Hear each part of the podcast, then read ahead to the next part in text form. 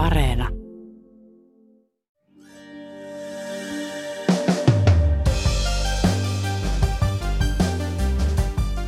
Unkari päätti jarruttaa EUn tukipakettia Ukrainalle.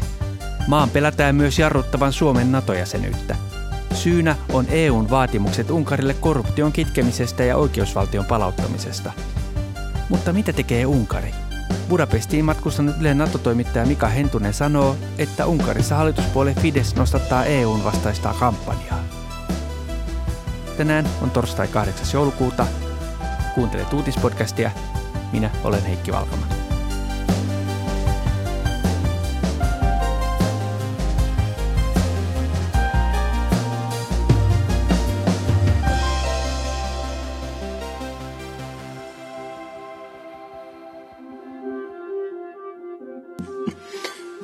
Thank you very much, Mr. President. So the EFC indeed discussed the totality of files that make up the the the, uh, the, the more structural funding platform for uh, Ukraine.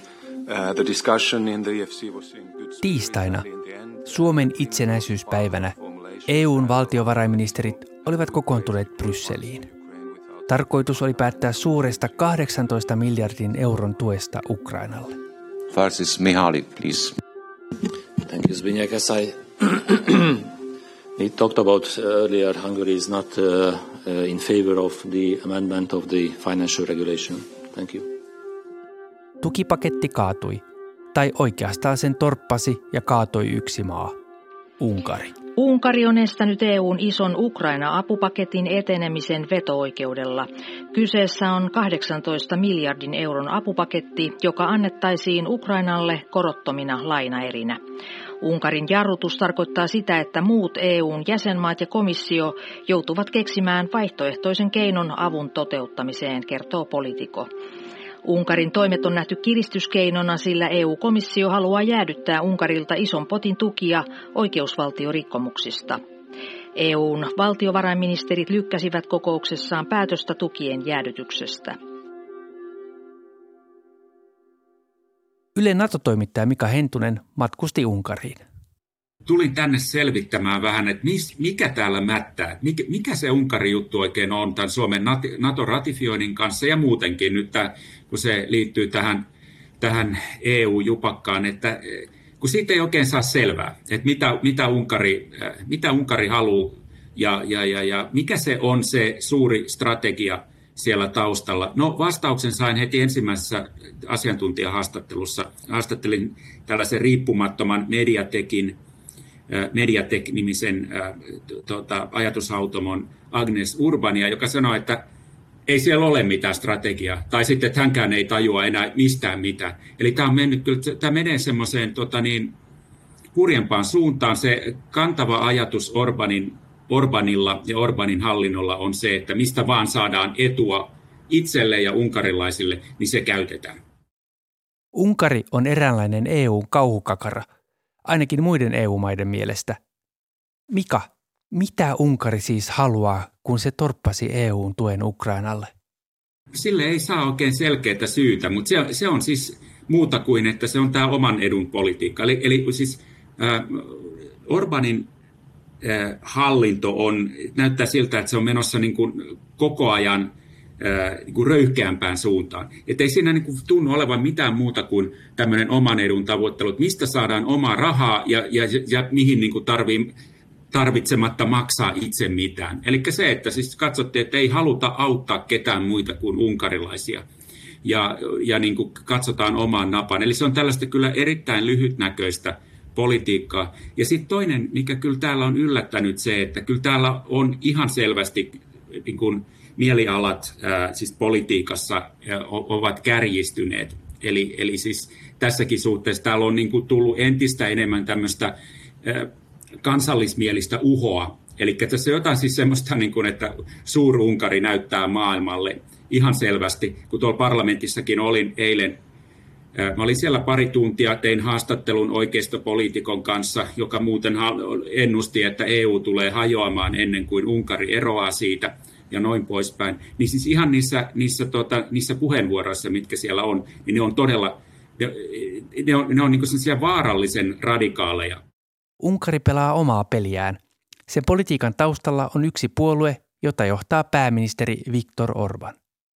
Ensinnäkin tuon, niin kuin, jos katsoo näitä niin kuin Unkarin Ylen uutisia, niin siellä menee kyllä ihan suorattamatta Moskovan propaganda läpi. Eli se on, se on niin kuin Kremlin uutisia, mitä Unkari näyttää, näyttää hyvin. Ja tämä on kyllä se, että siis, siis se, että, se, että täällä niin kuin yhdistetään siihen, että tähän kansallismielisyyteen, että ikään kuin Unkari on itsenäinen valtio, joka päättää kaikesta. Unkari on aika suuri valtio, omasta mielestään heille, jo, jolla on pokkaa tehdä. Ja sitten täällä myös niin kuin tämä kansansuosio, Orbanin kansansuosio perustuu siihen, että hän on äijä. Eli, eli tällainen, joka uskaltaa niin kuin kaikkea ja pitää oman kansan puolta. No sehän ei pidä paikkansa edes, että siis Urban pitää vain omiensa puolta, Fidesz-puolueen oman perheensä puolta. Kansalla menee huonosti. Että täällä, et, et tämä on mun mielestä tällainen niin kuin mahdoton yhtälö Viktor Orbanin johtama Unkari on siis avoimen EU-vastainen, eikä siinä kaikki. Orban on lisäksi avoimen Venäjä-myönteinen. Pelaako Viktor Orbanin Fidesz-puolue siis EUta vastaan Kremlin ja Venäjän puolella? No näin minä sanoisin kyllä, kyllä suomalaisena, että ihan ilman muuta. Ja sitten myös tämä, että heidän yhteytensä Kremliin ovat läheisemmät kuin mitä esimerkiksi niin kuin itse, itse arvelin niiden olevan. Että kyllä, kyllä niin kuin Orban ja, ja, ja hänen ministerinsä ovat ainoita käytännössä, ainoita länsimaalaisia, jotka ravaavat siellä Moskovassa ja, ja, ja yhtenään. Että kyllä nämä läheiset suhteet ovat erittäin läheiset. Uh, Unkari on energian osalta riippuvainen Venäjästä, ja sen kyllä niin kuin, se, se on varmaan yksi syy siinä, että, että tuota, että, että näin, näin myös pidetään tätä yhteyksiä. Mutta se, tämä Orbanin politiikka on sellainen merkillinen yhdistelmä tämmöistä, että, että pidetään, pidetään yhteyksiä yllä ja läheisiä suhteita ohi EUn ja Naton ja, ja muiden liittoumien, niin pidetään kahdenvälisiä suhteita Moskovaan, sitten myös Turkkiin ja toisaalta jopa Kiinaan. Et Kiina on invest, yksi suurista investoijista ollut täällä viime vuosina. Myös Mika Hentusen haastattelemat unkarilaiset asiantuntijat ja poliitikot pitivät selvänä, että Unkari ja Viktor Orban ovat Moskovan talutusnuorassa.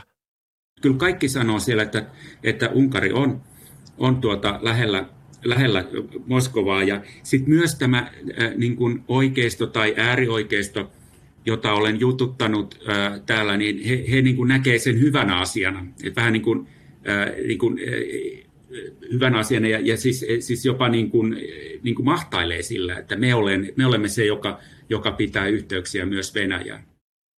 Unkarin talous on syöksykierteessä. Inflaatio laukkaa, varsinkin ruoan hinta on noussut huimasti. Tiistaina jonotettiin bensaa. Hallitus poisti polttoaineen hintakaton bensapulan takia. Mutta talousahdingon taustalla on myös se, että EU on jäädyttänyt Unkarin tukia. Mä olin myös yllättynyt siitä, että miten oikeasti, miten huonossa kunnossa Unkari on. Täällä on, täällä on bensapula. Me oltiin just tänään kuvaamassa bensajon, tai, tai, tai, tai bensa-asemia. Viikonloppuna oli kovat bensajonot, nyt ei enää, mutta monilla asemilla ei ole bensaa. Hentunen on kiertänyt kaduilla ja bensapumpuilla haastattelemassa ihmisiä, mutta yllätys oli kuinka harva uskalsi tai halusi puhua medialle.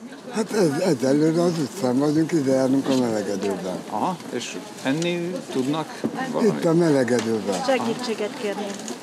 Siis ainoat, jotka uskalsi puhua, ne oli kodittomia. Tai siis tällainen kuin vapaasti, jotka halusi, halusi tulla. Mutta tämä oli myös, tämä on ollut, täällä on, näkyy kyllä tämä valvontayhteiskunta tosi paljon. Eli siis joka paikassa pyydetään kuvauslupia, kytätään – ja, ja täällä on joku uusi säädös tullut nyt aivan hiljattain, että esimerkiksi ihmisten kasvoja ei saa näyttää, ellei niiden lupaa pyydetä. Eli siis ihmiset selvästi pelkää puhua.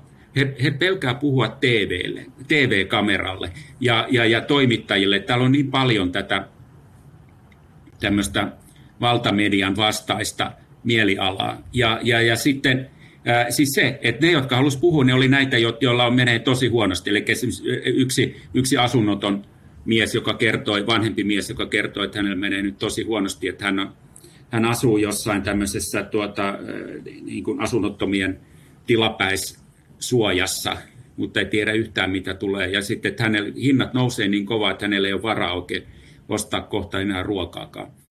Mika Hentunen arvelee, että Unkari Viktor Orbanin johdolla tasapainoilee Venäjän ja EUn välillä, koska uskoo hyötyvänsä tästä pelaamisesta.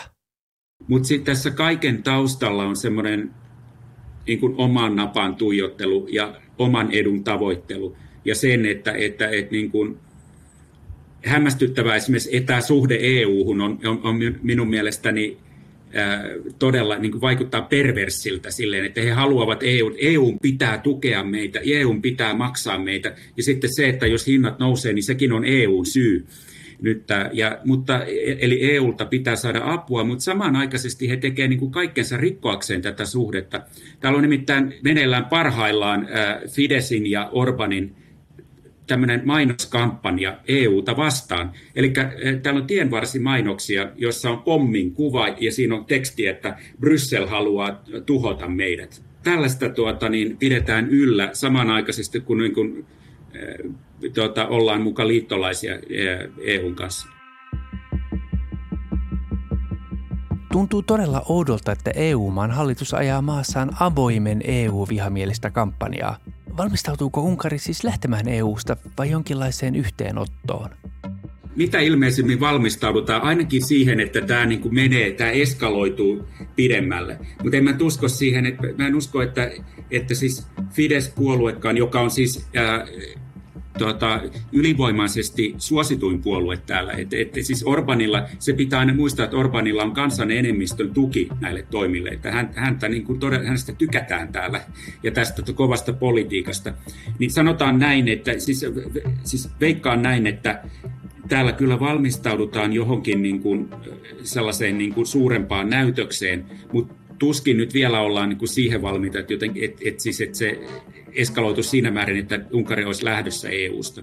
Yksinkertaisesti sen takia, että Unkari tarvitsee EUta.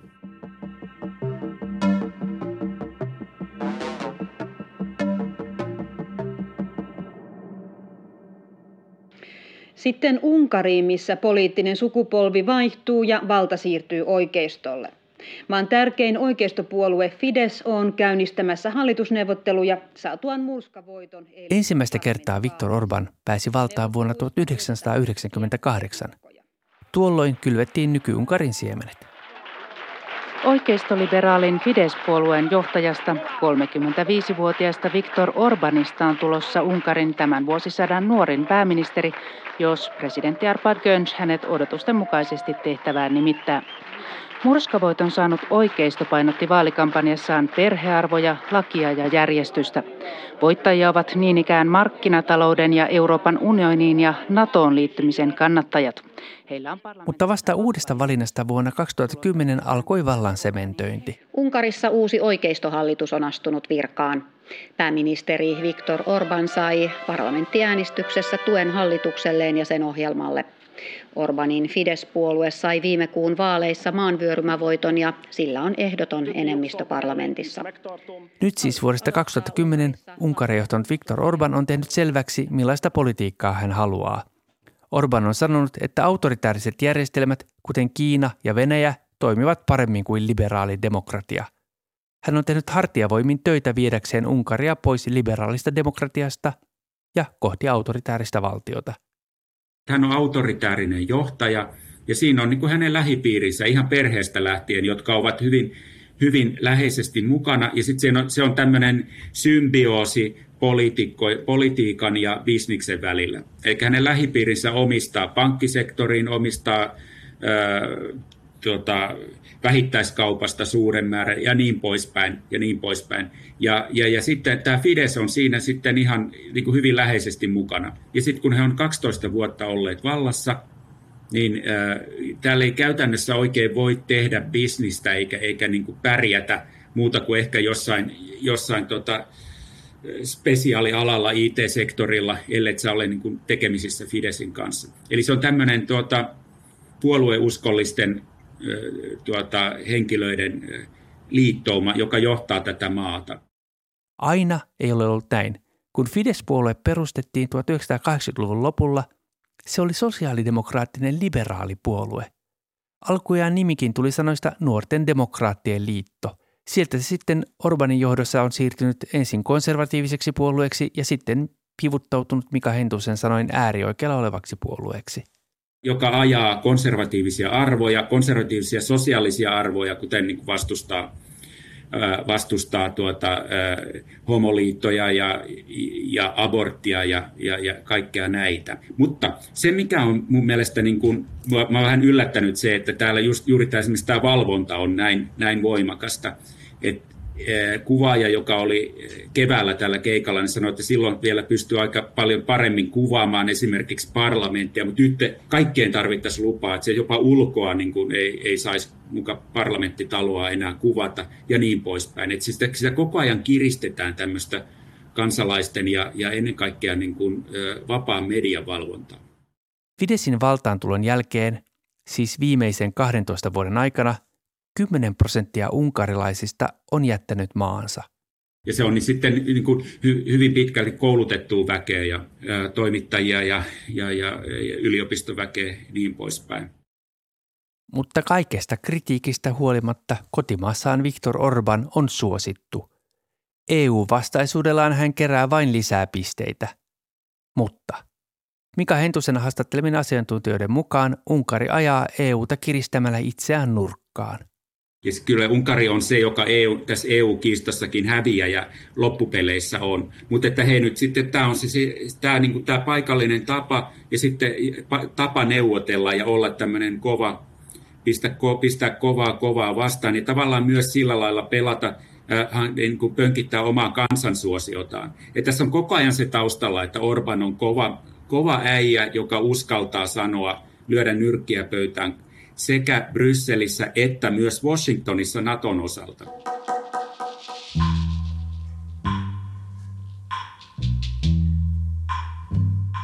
Niin se Nato. Meitä suomalaisia kiinnostaa se, kuinka pitkään Unkari on valmis asettumaan Suomen NATO-taipaleen eteen poikkiteloin. On hyvin mahdollista, että Unkari koplaa Suomen NATO-jäsenyyden ja EU-tuet. Jos tätä kysyy niin virallisilta tahoilta, poliitikoilta Suomessa tai, tai EU:ssa, niin vastaus on se, että nämä on kaksi eri asiaa. Mutta todellisuus, kun täällä kysyy sekä poliitikoilta että asiantuntijoilta on, että ne on nimenomaan, se, se on nimenomaan Orbanin tapa koplata kaikki yhteen.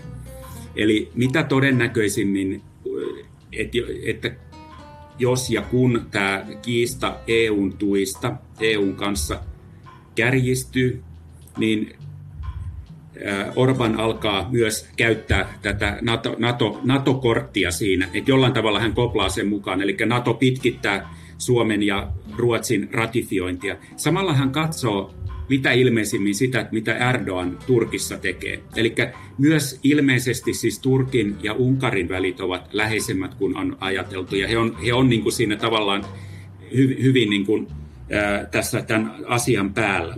Mutta se, että Orban itsehän ilmoitti, että, hän, että helmikuussa mahdollisesti ratifioitaisiin, niin se ei ole niin kuin ollenkaan varmaa.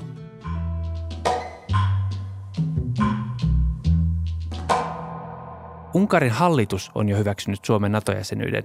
Edessä on vielä parlamentin ratifiointi. Unkarista on selitetty, että ratifiointi on siirtynyt lainsäädäntökiireiden ja protokollaasioiden vuoksi se ei pidä paikkaansa, että Fidesz-puolueella on määräenemmistö parlamentissa, mikä tarkoittaa sitä, että parlamentti voisi vaikka huomenna tuota, ratifioida Suomen ja Ruotsin ihan hyvin. Et sillä, se on ihan tekosyy siihen. Tämä on niin kuin poliittista peliä, jota voidaan nyt odottaa, että se saattaa, saattaa hyvinkin jatkua, jatkua pitkin koko kevään ja mahdollisesti siitä, siitäkin pidemmällä.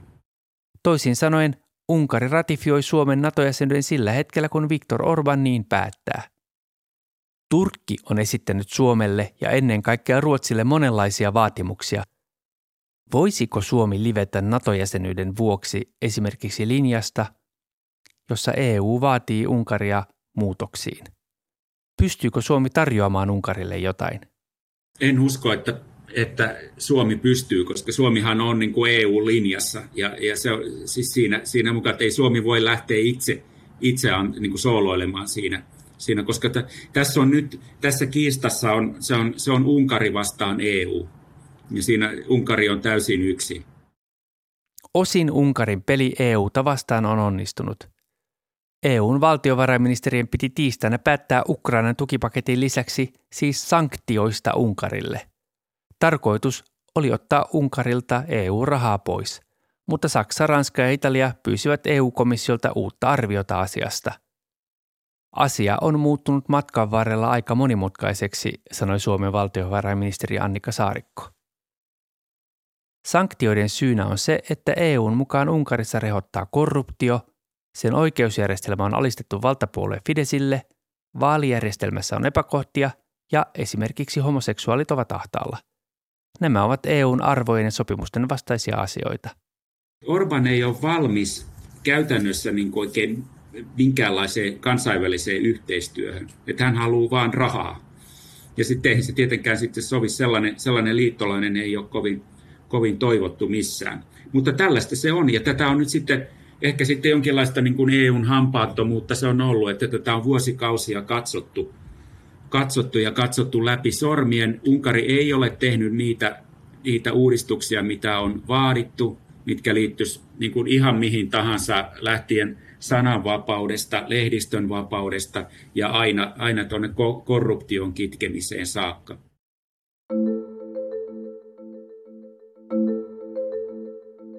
Suomen ja Ruotsin NATO-jäsenyydet, Ukrainan tukipaketti, EUn vastustaminen.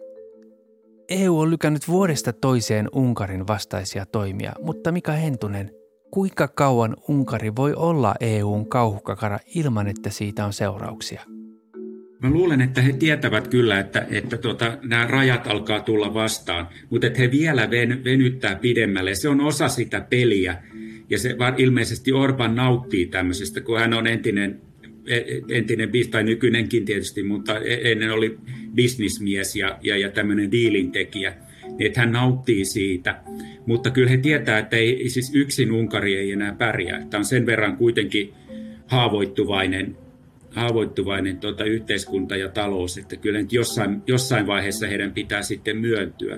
Mutta niin kauan kuin Fides ja Orban ovat vallassa, niin Unkari tulee jatkamaan tämmöistä, tämmöistä jatkuvaa sooloilua ja niin kuin oman etunsa ajamista.